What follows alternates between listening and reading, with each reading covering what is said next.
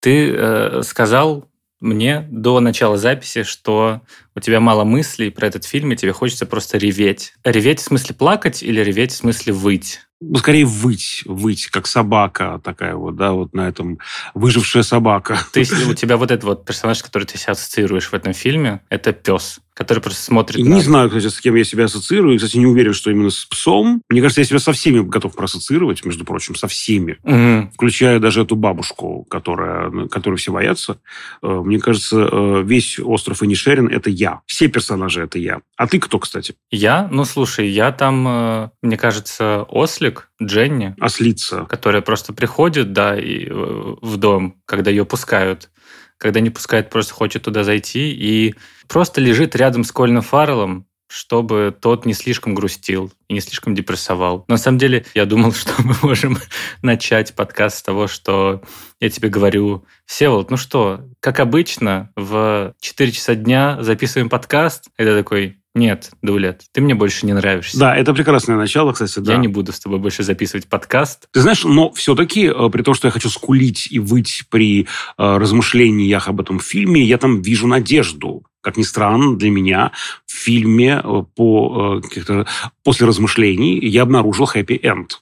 Поначалу я хотел выть и э, скулить, а потом я понял, что фильм-то с хэппи-эндом. Он дает мне надежду. Интересно. И об этом мы сегодня с тобой поговорим, потому что это необычно. Да. Пожалуйста, джингл.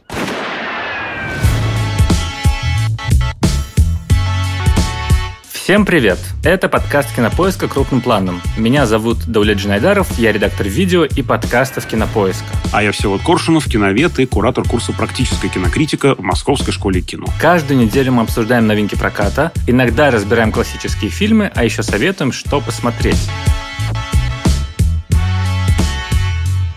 И сегодня мы со Всеволодом обсудим «Банши» и «Нишерина», Новый фильм Мартина Макдоны, автора «За лично в Брюге» и «Три билборда на границе Эббинга, Миссури». Как вы можете заметить по названию фильмографии, очень любит Мартина Макдона. Имена собственные, что иногда вызывает э, вопросы в части э, произношения, потому что мы вот до подкаста тоже пытались э, понять, как правильно Банши и Нишерины или Банши и Нишерина. Мне вот хотелось Банши и Нишерина сказать но э, мы посмотрели интервью Макдоны и то, как вручают «Золотой глобус» э, за лучший э, фильм, и выяснили, что все-таки Банши и не.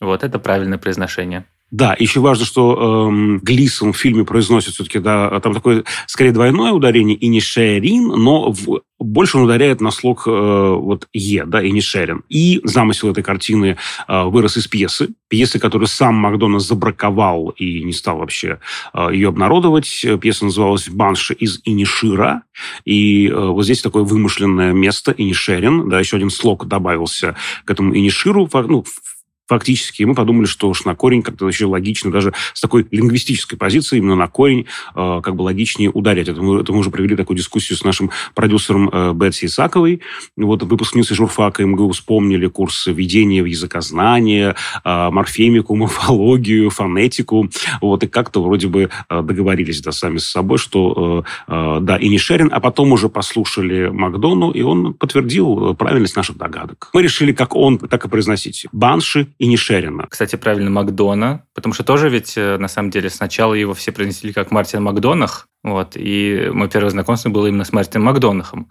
а потом уже выяснилось, что правильно Макдона.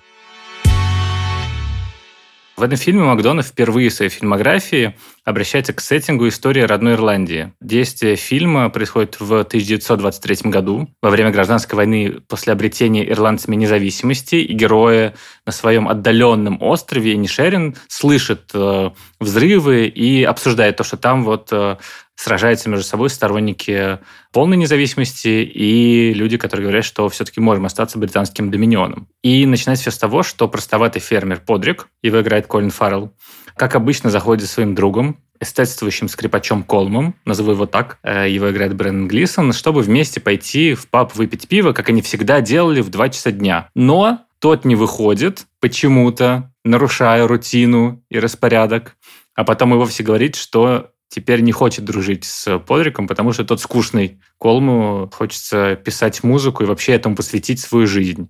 И дальше, как говорится, понеслось. предупреждаю, что мы сегодня, как обычно, будем говорить со всеми спойлерами. И в этом фильме, правда, есть несколько довольно диких, необычных сюжетных поворота и деталей, которые, если честно, тебя слегка выбивают, и ты думаешь, господи, что началось? Но при этом в пространстве фильма они выглядят абсолютно естественными. И для тех, кто когда-либо смотрел фильмы Макдоны или читал его пьесы, или смотрел спектакли по его пьесам, в целом вот эта вот э, странная смесь бытовой драмы, черной комедии и внезапно возникающей высокой трагедии, которые все скреплены образом рока, фатума, неизбежности, какой-то цепи случайностей, которые в итоге приводят к финальной трагедии и там, гибели людей или каким-то другим неприятным происшествием. Эта дикая смесь у него везде присутствует.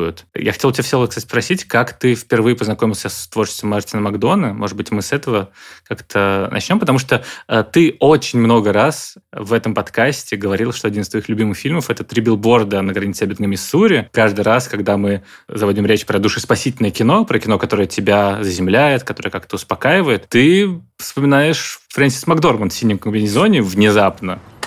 А вот ублюдки сраные.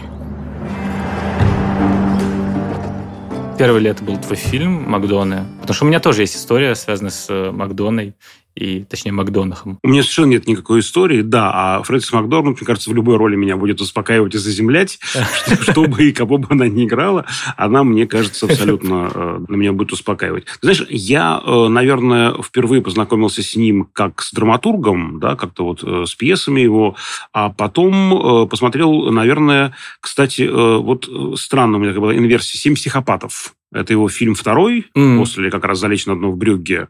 Вот, только потом я уже посмотрел э, и «Три билборда», и вернулся к «Брюгге», и к этому шестизаряднику знаменитому, легендарной, да, этой короткометражке. Как-то вот так. Но какой-то особой истории у меня с ним нет. Mm-hmm. Я просто помню, что мы в Московской школе кино проводили как-то э, такой открытый курс.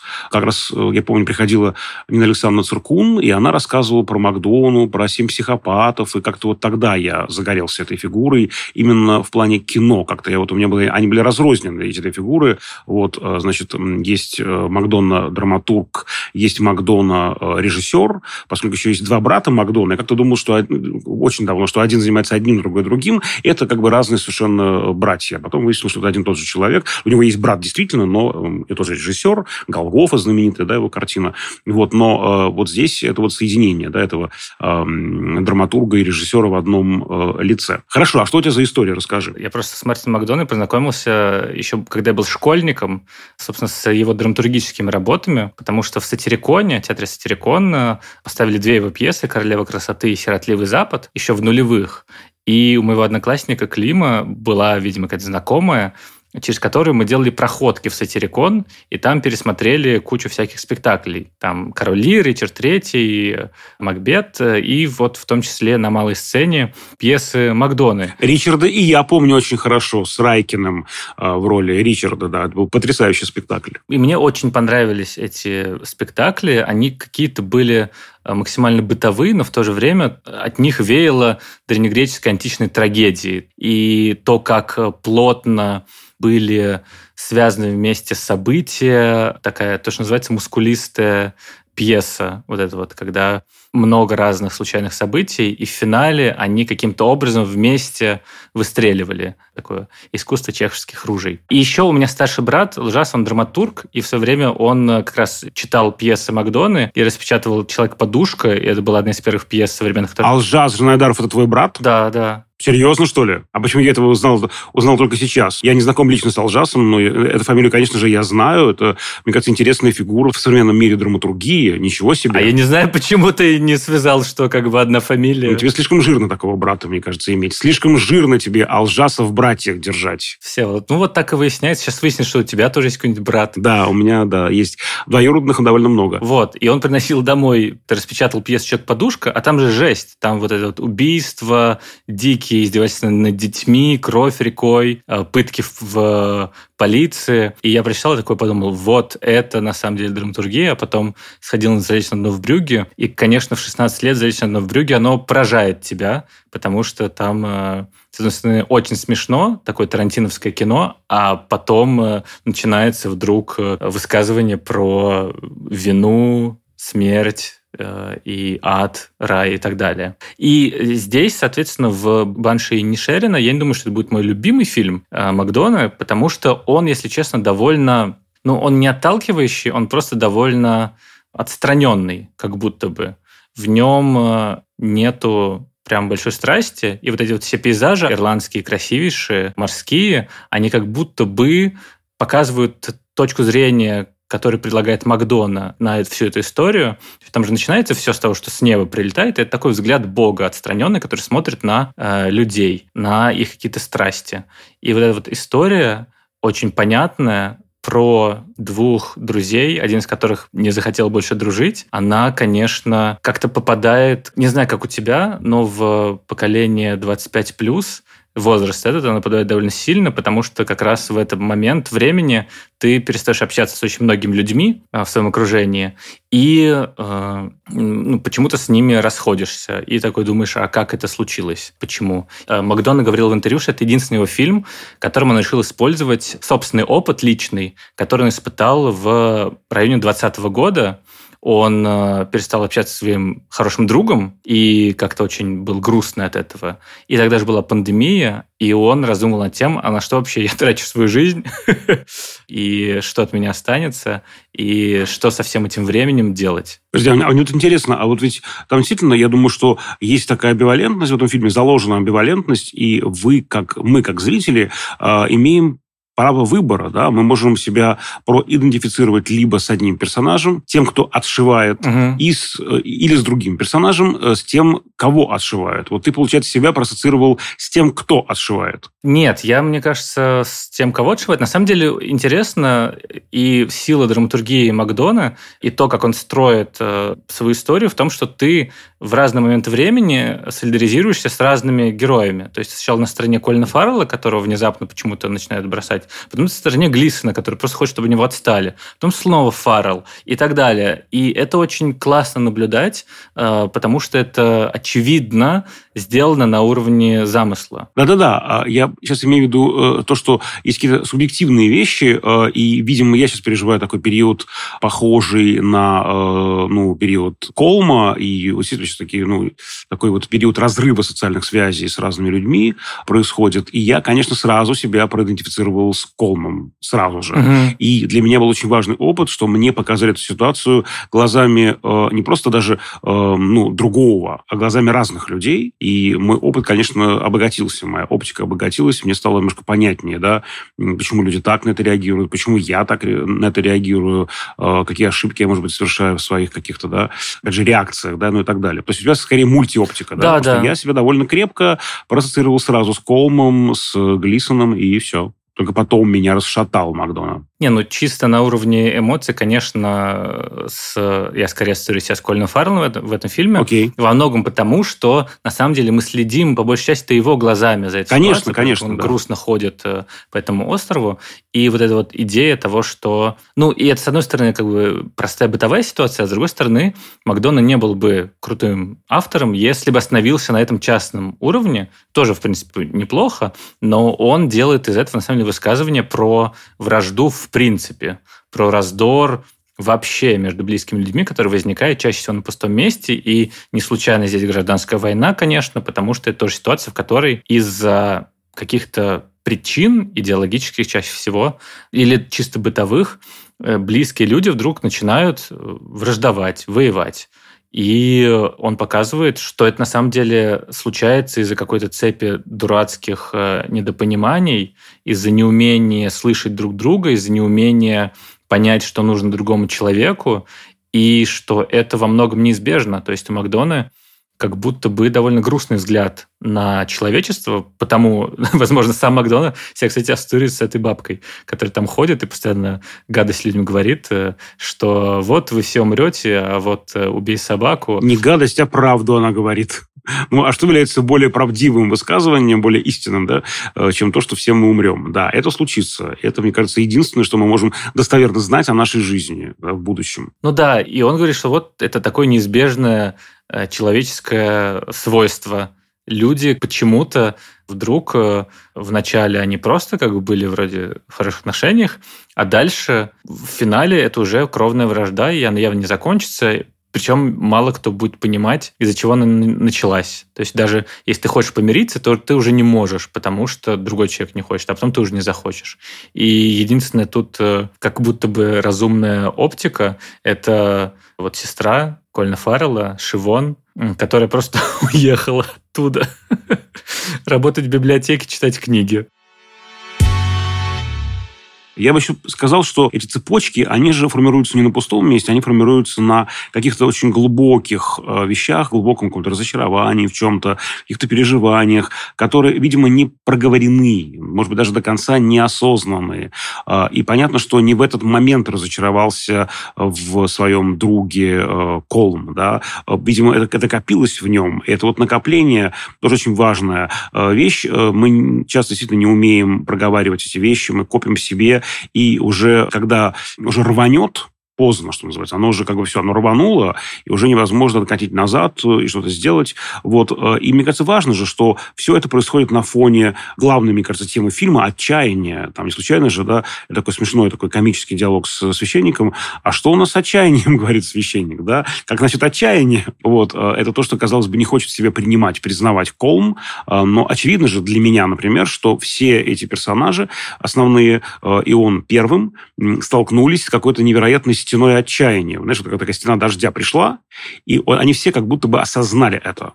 Они все по цепочке, по, по, по принципу эстафетной палочки, как будто бы осознают это. На них наваливается это, да, какая-то вот фигура отчаяния. И здесь очень интересно показаны разные модели, кто что с этим отчаянием делает.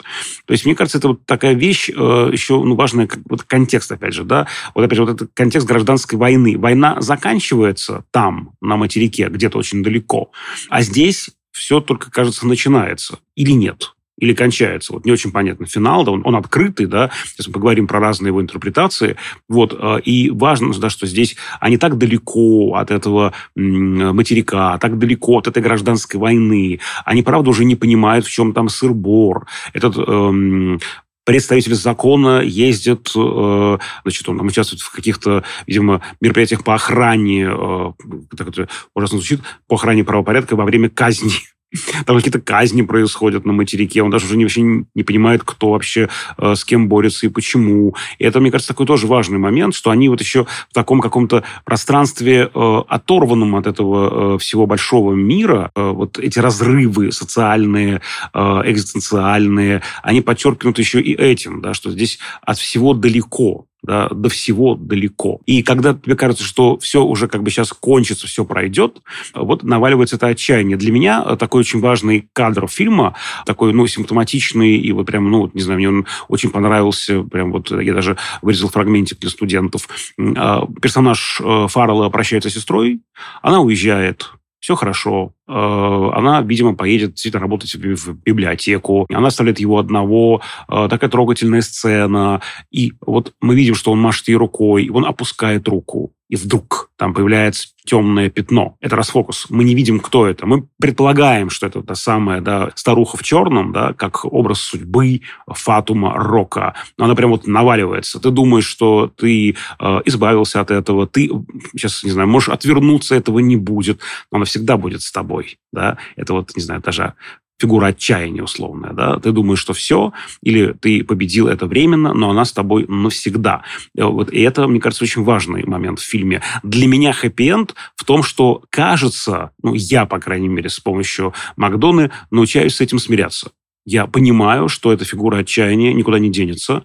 Я не буду себя тешить иллюзией, что сейчас я смогу с ней побороться. Я ее прогоню. Нет, не прогоню. Я буду с ней жить. Итоге все равно на заднем плане где-то будет маячить эта бабуля, э, мрачная, которая банши на самом деле, видимо, которая просто смотрит на все это свысока и ждет, чем закончится. То есть уже не кричит людям о том, что э, грядет смерть, с вами будет все плохо, потому что люди не слышат на самом деле. Людям все равно, люди не верят в предсказания, люди не видят своей судьбы. Она просто будет смотреть на то, как все происходит и э, маячить на заднем плане. И кажется, что это довольно, на самом деле, ко многим ситуациям э, относится. То есть это и к э, вот этому отчаянию, и к какому-то не знаю, экзистенциальному страху смерти, то же самое относится. То есть мы все умрем, мы все об этом знаем. Не одно ли это тоже, по большому счету, да? Да, да. Это, это тревога, которая разлита, э, часто бывает в нашей жизни, прям по жилам разливается тревога. Не вызвана ли она этим страхом смерти? То есть не одно ли это тоже, не связаны ли они друг с другом очень плотно, все эти вещи? Да, и, конечно, интересно, что все это разворачивается в таких э, красивейших пейзажах, как будто бы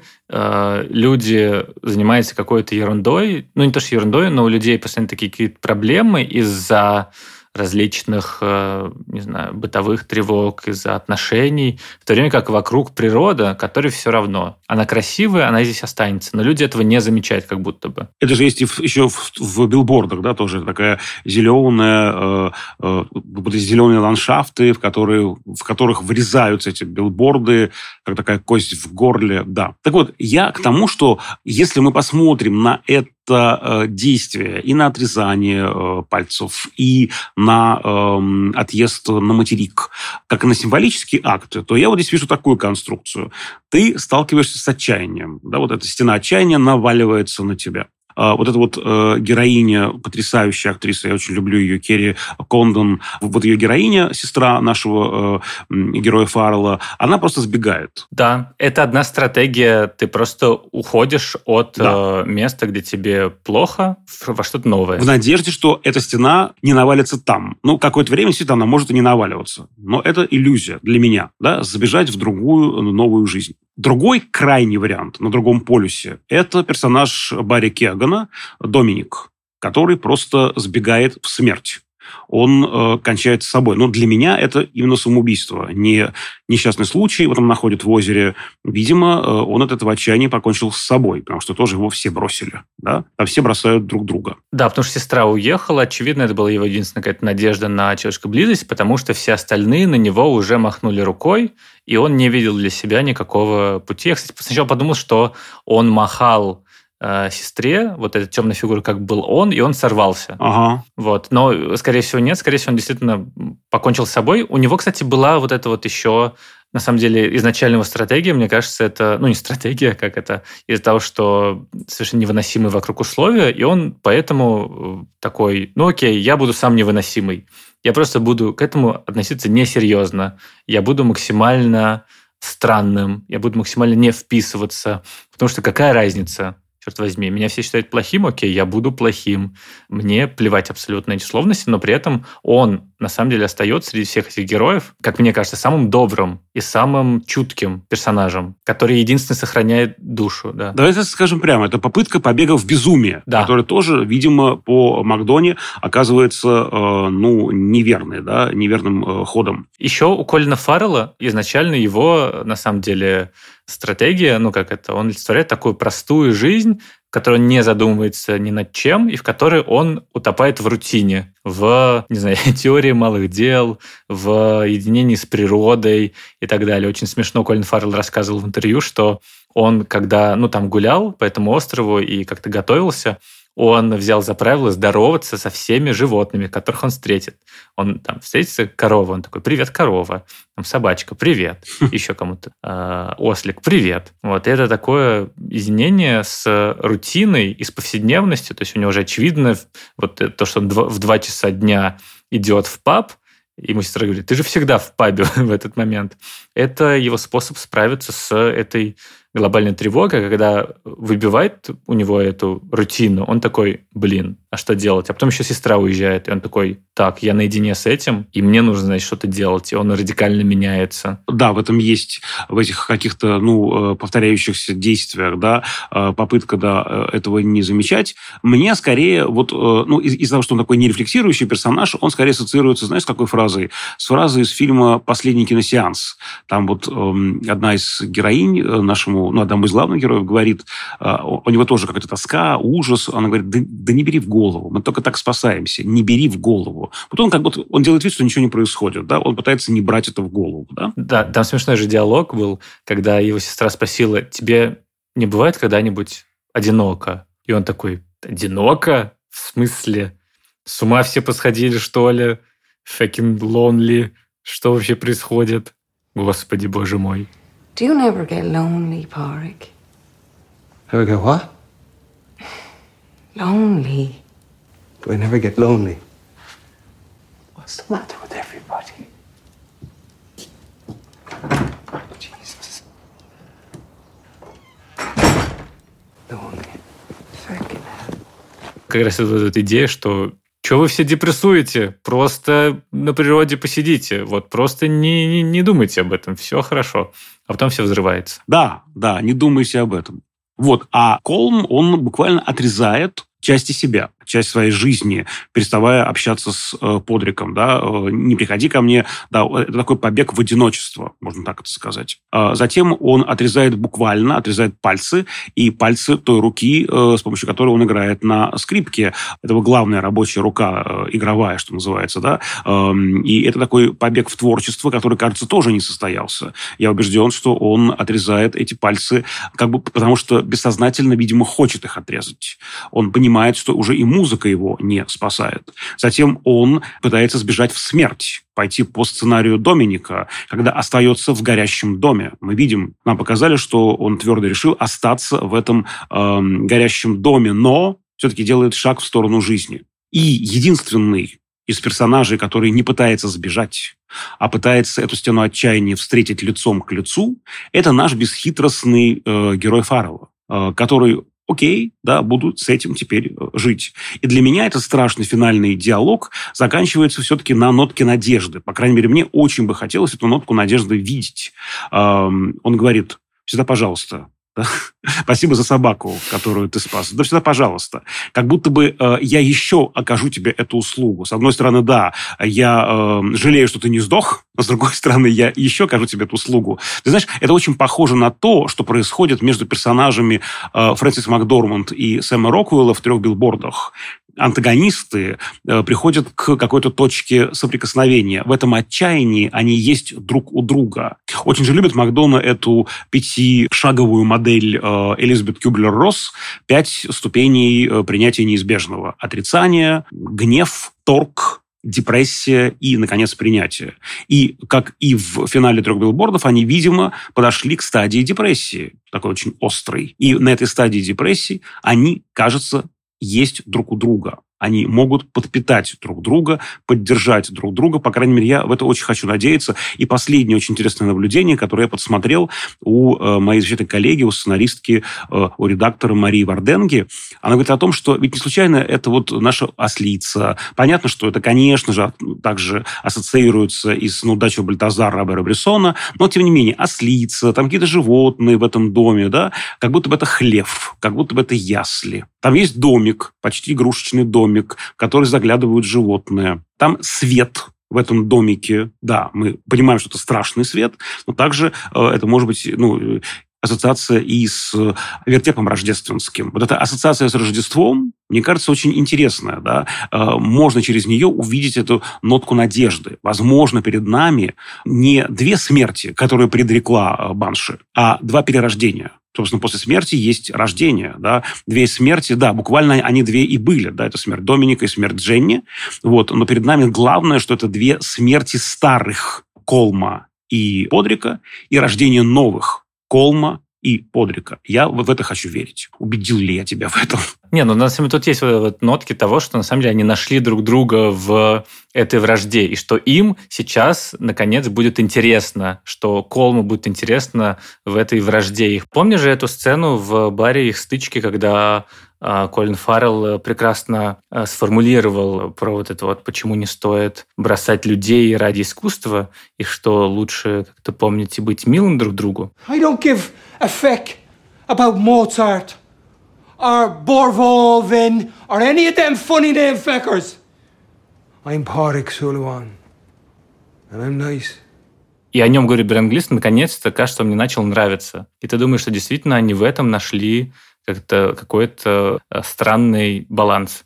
Но мне еще кажется, что тут э, есть вот эта вот э, идея об искусстве и о роли художника и цена отношений с другими людьми, которые тоже довольно важны и, кажется, личное для Макдона, может быть. Ну и как будто бы герой Глисона хочет уйти в это искусство, чтобы после него что-нибудь осталось, и таким образом избежать от страха смерти, но как будто бы это его тоже, как ты сказал, на самом деле не спасает, и что он отрезает себе пальцы, в том числе может быть, неосознанно, потому что понимаешь, что на самом деле, может быть, он бездарен, может быть, что он все равно умрет, какая ему разница, будете вы помнить или нет. И это как будто бы такой приговор искусству немного, что оно, во-первых, ну, вопрос, стоит ли отношений с людьми, стоит ли ради искусства вообще не быть милым, don't be nice. А с другой стороны, какая тебе разница, если тебя будут помнить э, годы спустя. Да, это, мне кажется, действительно то, что очень волнует Макдону. Ты знаешь, удивительным образом это волнует не только его одного. Я хочу забежать вперед на буквально несколько э, дней, потому что мы скоро будем обсуждать картину Стивена Спилберга «Фабельманы», и там подобная же коллизия искусство versus семья, а здесь искусство versus дружба. И интересно, что вот эти картины очень разные, абсолютно разные, даже в каком-то смысле противоположные по эстетике своей. Они затрагивают в том числе и вот эти очень близкие темы. Да? Можно как-то измерить эту цену, цену этого выбора. И мне кажется, что очень важно, что э, Макдонна говорит нам о выборе как одновременно и приобретении, и о потере. И вот в этом есть такая прямо честность, мне кажется, разговора со мной, как со зрителем. И за эту честность я Макдоне очень благодарен, конечно. У меня к тебе вопрос. Вот я э, тут столкнулся с тем, что люди по-разному фильм воспринимали. Э, вот кто-то говорит, что первый час прекрасен, а потом фильм все э, хуже и хуже становится, да, все портит последние 45 минут. Э, и есть точка зрения прямо противоположная, что первый час ужасен, очень тяжело его э, смотреть, этот фильм, а потом все как-то разгорается. Ты к какой-то относишься к партии? Потом я скажу, к какой я отношусь. Или ты в третьей какой-то партии? Я в, в третьей партии. Все, вот у нас что, многопартийная какая-то система? Ты что, мне выбор даешь? Не, неужто? Многопартийная, да. да. Хорошо, все. Вот. Я, наверное, действительно в третьей партии, потому что как будто бы люди зачем-то делят этот фильм на две части, в принципе, на начало и финал. Потому что, кажется, не понимают суть творческого метода Мартина Макдона, и особенно того, что он делал в своих ранних пьесах, ну и сейчас тоже продолжает в фильмах делать, это вот сочетание, на самом деле, очень разных как будто бы вещей, когда шатает по настроению фильм э, внутри одной сцены, очень сильно, и что это одновременно черная комедия, и одновременно это высокий древнегреческий миф, трагедия. И что, мне кажется, у людей вот этот вот диссонанс вызван тем, что они настраиваются смотреть что-то одно, они настраиваются смотреть какую-то бытовую драму про одного друга, который сказал другому, что не хочет с ним общаться. Крутая же завязка вообще. И думаешь, что сейчас будет какая-то такая пьеса в духе, э, не знаю, Чехова. А в финале это в итоге приходит к Эсхил, э, Софокл и так далее, к абсолютно странным символическим э, действиям и страстям, которые поднимают все это чуть на другой уровень. И те, кто говорят, что первая половина скучная, они, наверное, такие, о, файнали, отрезанные пальцы, наконец-то. Наконец-то нам, нам дают какой-то сок и высокое кино, настоящее, какое-то артовое. Я не был готов к тому, что там, там будут отрезать пальцы. И когда это началось, я такой подумал, а, как, как, что происходит? Почему? Но затем я осознал, что это, это то, как Макдона хочет выстраивать эту историю, как бы исследование ее, которое мы проходим вместе с ним. Иногда так и в жизни бывает. Ты смотришь на какую-то ситуацию, вроде просто какие-то действия, а затем начинаешь задумываться и понимаешь, что у этого какие-то архетипы и паттерны гораздо более древние и серьезные, чем просто два человека. И в этом смысле, конечно, у меня нет никакого диссонанса. Мне нравится действительно, как Макдонна любит разворачивать структуры своих фильмов, да, вот мы очень хорошо это видим в тех же трех билбордах, да, когда он резко, решительно э, понимает, что он делает разворачивает. Да, «Залезть на дно в Брюге», например. Да. Читал твою статью на Арзамасе про то, что... Это не моя статья, это расшифровка лекции, простите. Это не одно и то же все. Ой, извините, Спасибо, что да. ты читал. Потому что есть разница между тем, как ты пишешь и говоришь.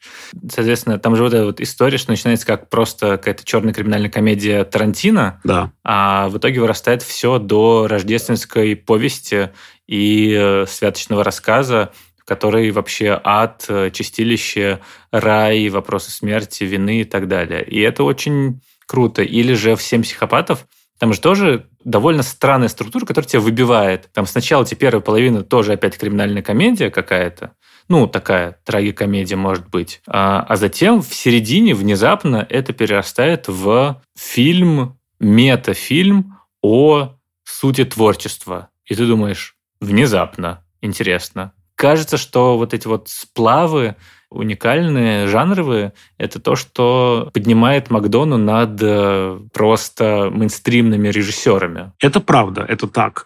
Но все-таки я бы хотел заступиться за тех, кто считает, что первая э, часть фильма воспринимается как-то э, страннее и хуже, чем э, вторая. Потому что, ты знаешь, я обожаю Макдону, как ты понимаешь, да? Я с большим интересом включил фильм, и тут на меня навалилось что-то незнакомое для меня совершенно. Да, это вот Ирландия, это такое замедленное действие, торможение действия, упоение атмосферой. Я прям продирался сквозь это, именно как зритель. То есть, если, если я намеренно эм, оговариваю, что я ухожу сейчас с позиции аналитика на позицию зрителя. И как зритель я прям думаю, господи, да что с ним случилось такое? Я совершенно не совпадал с э, юмором, с чувством юмора. Почему, Да, серьезно? э, это называется комедия, я до сих пор не очень понимаю. Для меня это прямо самая настоящая трагедия про отчаяние, да.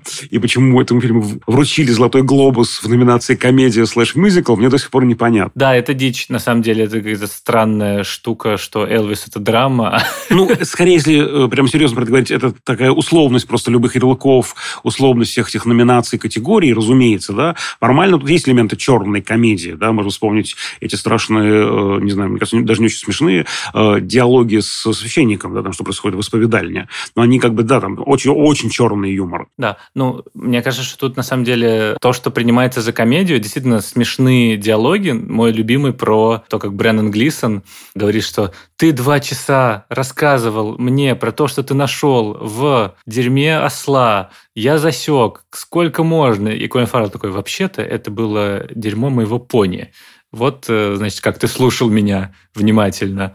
И другие диалоги, которые там есть, особенно в начале, в начале этого много, они все как будто бы по метроному отчитаны, то есть там много строится на повторении каких-то фраз и на таком вот мелодическом ритме. И этот же ритм, кстати, есть и в монтаже. То есть, э, действительно, там наиболее показательно, наверное, в оригинале это особенно четко слышно, а, когда спрашивает бармен и друг бармена Кольна Фаррелла, типа, «Are you rowing?»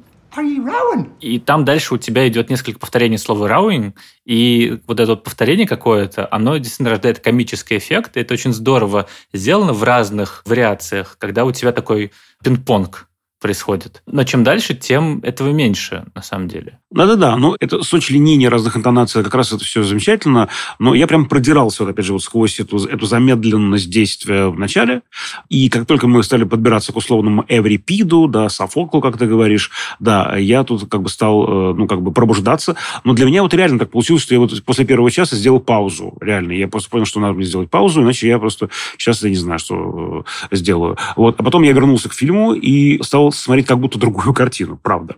Вот, я обычно не люблю прерываться. И считаю это прям, ну, неправильным, да, потому что фильм это, это динамическая система, это цельное произведение. Но вот здесь я просто не смог, да, я хочу поделиться этим опытом, таким неправильным опытом, ну, а, а, с другой стороны, а что есть правильный или неправильный опыт да, в нашей жизни? Ну, есть в нем эти две части. Другое дело, что э, я прекрасно понимаю, как они соединяются, как все это очень органично в итоге-то э, выглядит. Но я также понимаю и тех, кто э, как я, продирался сквозь первый час. Друзья, если вы начинаете смотреть картину, и вы хотите ее посмотреть, э, и если вам сложно и трудно, ну, нужно прожить этот первый час. Все окупится, это ваше ожидание. Если вдруг вы попадете на мою волну в тот момент, то э, знаете, что это ожидание окупится сторицей. А я тебе скажу, на самом деле, зачем эта первая часть сделана именно так ну, медленно, очень в повалочку вкатываясь в историю, как бы обещая чуть другое, потому что мы ходим в эту историю, следим за ней глазами героя Колина Фаррелла. И это как бы его э, внутренний мир, который мы видим на экране, и это то, как он видит э, пространство вокруг себя, вот это вот такое спокойное, размеренное, вот туда пошел, такой длинный проезд камеры, ну, скорее, панорама камеры за ним.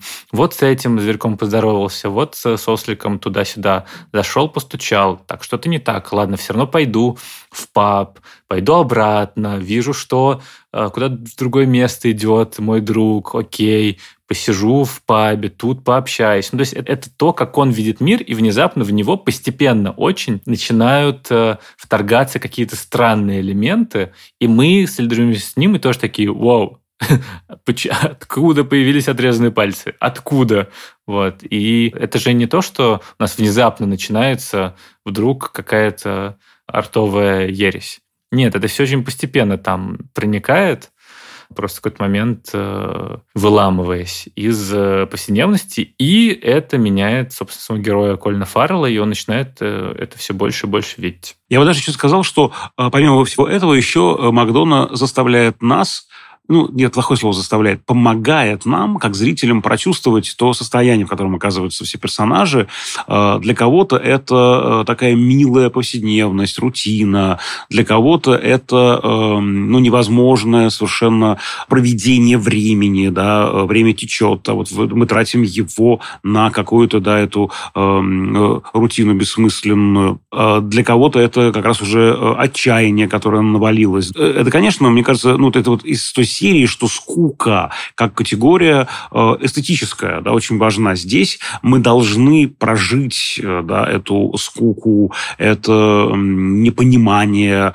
Ведь мы видим, что буквально взрывается изнутри этот мир да, нашего э, героя Фаррелла. Э, вот э, это отчаяние, да, эту тоску какую-то. Мы должны это прожить, прочувствовать на себе. И поэтому здесь, конечно, здесь скука – это не оценочная категория, фильм скучный или не скучный, а это категория эстетическая. Да. Для меня, ну, я вот сейчас отчетливо понимаю, я за это благодарен тоже режиссеру, мне нужно было накопить вот этого какого-то опыта, может быть, недостаточно как раз эмоционального, эмоционального, чтобы потом, по контрасту, э, и э, испытать этот самый катарсис античной трагедии. Да, и тут же, на самом деле, все очень выстроено и здорово сделано. В целом, как бы Мартин Макдональд, думаю, не требуется в наших каких-то особых похвалах, все у него в порядке. В принципе, он же вообще считается одним из лучших драматургов э, англоязычных, ну и мировых в 21 веке, ну, в принципе.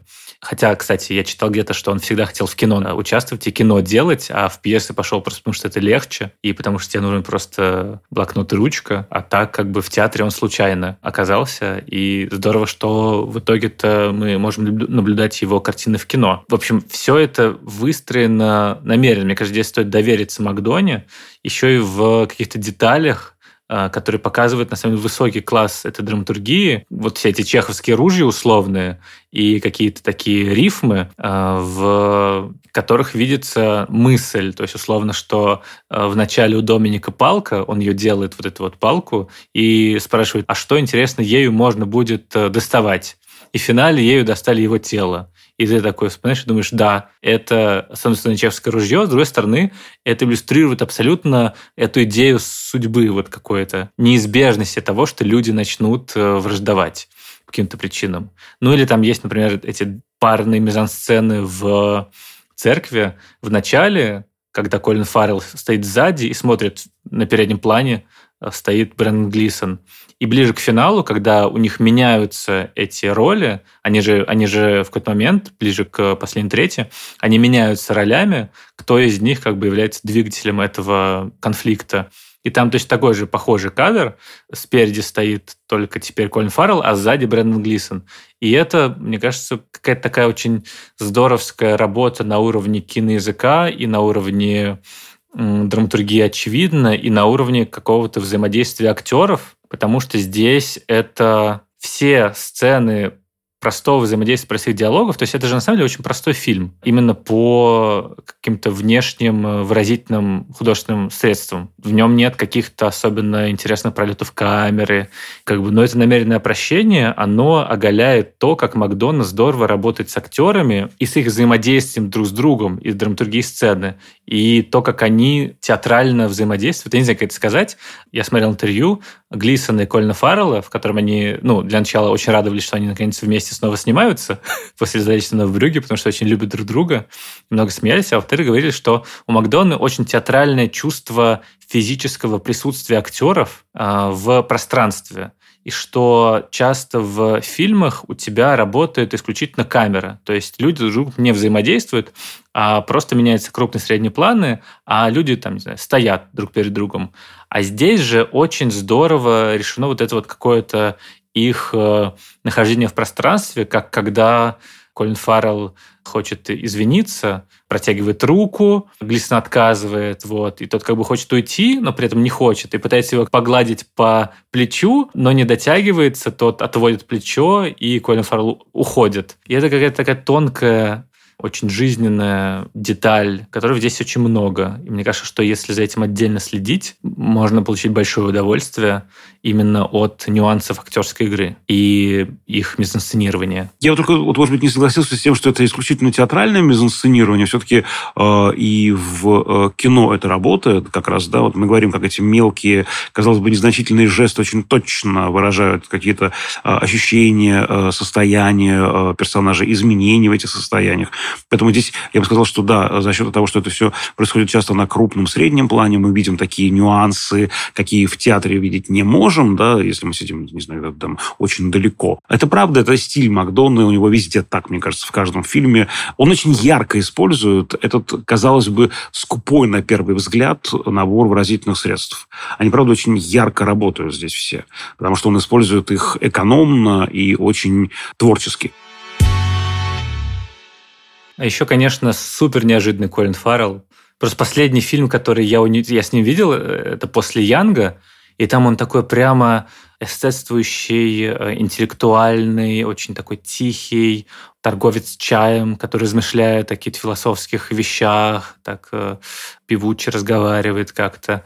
И э, то, какой он тут трогательный, нежный и супер простоватый – это, конечно, отдельное удовольствие наблюдать. Не случайно ему, конечно, дали Кубок Вольпи на Венецианском фестивале, сейчас Золотой Глобус, и, возможно, он даже выиграет и Оскар за эту роль. Мой любимый момент с ним. Ну, там много какие есть моменты, вот, э, потому что просто смотреть на то, как он э, делает бровки домиком, напрягает свой треугольник печали. У него всегда это было классно выразительное средство. Здесь, конечно, новые высоты какие-то, но то, как в финальной сцене он э, сначала грозно зыркает на Брэндона Глисона, затем мельком смотрит на собачку, у него мгновенно разглаживается черты лица, он прям так очень по-доброму умиляется, и потом снова обратно смотрит на Глисона, и он снова становится таким злым и сумрачным. Э, абсолютно такое вживание в детского как будто персонажа, но при этом естественно, так что ты не ощущаешь его каким-то карикатурным. Это, мне кажется, прям высший класс. Да, а я вспоминал, кстати, его роль в убийстве священного оленя. Там он такой интеллектуал, очень холодный, э, малоэмоциональный. Думаю, что, господи, это точно один и тот же артист? Или я их перепутал? Ну, правда, они, они правда, эти образы прям контрастные, да, такой э, теплый, э, действительно домашний, детский, трогательный, наивный. Вот он здесь. Вот, и это, правда, э, конечно, э, лишний раз показывает, э, какая богатая палитра у этого артиста. Да, еще то, что его так часто с этим осликом показывают, ну, ослицей. Да. Дженни, мне кажется, это тоже намеренно какая-то история. Ну, что у нас ассоциируется персонаж с э, животным каким-то. Вот он такой ослик, а вот Брэндон Глисон скорее пес, Сестра, видимо, такая, такая пони, чуть более красивая лошадь. Что в этом ослице, да? Вот, вот какие ощущения здесь из этого возникают? Да, с одной стороны, детскость э, и непосредственность, конечно, да, с другой стороны, некое упрямство, да, вот такая твердолобость какая-то, все это есть в нем, да, и в этом смысле это ну, такое тоже очень понятное, да, зарифмовывание э, двух персонажей, э, и ослица в этом смысле, конечно, помогает нам еще больше понять, да, какой внутри э, наш, собственно, по факту главный герой. Все, вот все, начинай выть. Ты будешь выть как ослик или как песик? Я буду выть как Сандра Буллок в фильме «Гравитация». Помнишь, когда она завывает вместе с гренландскими собачками, которых случайно услышала по какой-то там, значит, своей этой радиокосмической связи? Woof. Ау. Ау. Ау.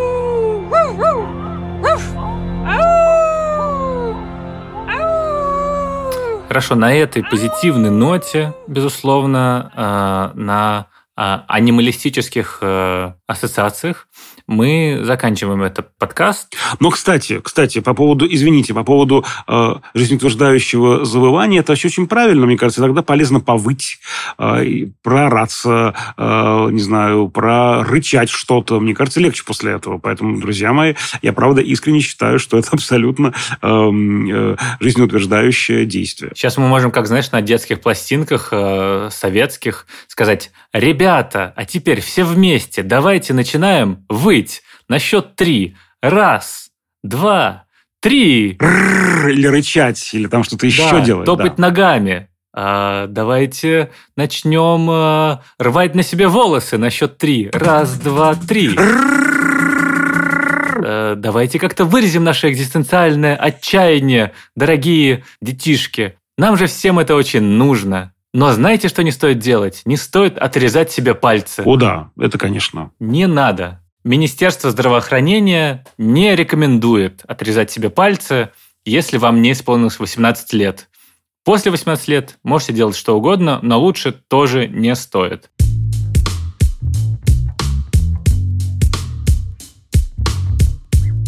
С вами были, как обычно, как, надеемся, будет и дальше. Если Всеволод однажды не скажет мне «прощай, Даулет», меня влечет скрипка, как герой Брэндон Глисона. Да, просто вот не приду к тебе на запись в 2 часа дня, да, вот и все. Ну, а, а я не знаю, ты умеешь играть на скрипке? Не умею. Потому что Брэндон Глисон умеет. Да ты что? Брэндон Глисон умеет, и он сам это, да, он сам э, э, играл. Он, он играл в двух фильмах до этого на скрипке, и Мартин Макдона, он же писал прям под актеров, под Глисона и Кольна Фаррелла, он такой, о, внесу это. И он там сам играет. Слушай, если я правильно помню финальные титры, то там, по-моему, даже указано, что та самая композиция Банши и Нишерина, она была сочинена Брэндоном Глисоном. Не просто исполнена, а, по-моему, даже сочинена. Нет, на скрипке я не играю. Я когда-то учился играть на фортепиано. Вот, так что уйду в пианисты, Долет. Уж если что, уж если куда и пойду, то в пианисты. Хорошо. Ты будешь где-нибудь в доме сидеть, а я в окошко буду заглядывать такой... Раньше же отлично болтали, да, да. Меня зовут Даулет Джинайдаров. Я Всеволод Коршунов, и я хочу сказать, что мы очень э, любим читать ваши отзывы. Большое спасибо тем, кто уже их прислал. Нам очень интересна обратная связь, поэтому, пожалуйста, пишите нам. Отзывы можно оставлять в Apple Podcasts, а, в нашем э, YouTube-канале, который так называется «Подкасты кинопоиска», а также в Телеграм-канале «Общим планом». А ваше э, согласие с нами, поддержку можно выражать в виде звездочек и сердечек. А еще в Apple Podcast можно, как Сел сказал, оставлять отзывы, и у нас там скоро должно быть тысяча уже оценок, и давайте все вместе добьем до этой круглой цифры Поднажмем. всей страной. И не одной даже а, на Apple Podcast. Так что ставьте там 5 звездочек, если вы еще не ставили. Пишите нам на почту подкаст собакакинопоиск.ру. А над этим эпизодом работали звукорежиссер Алексей Шмаревич и продюсер Бетси Исакова. До скорых встреч! До свидания.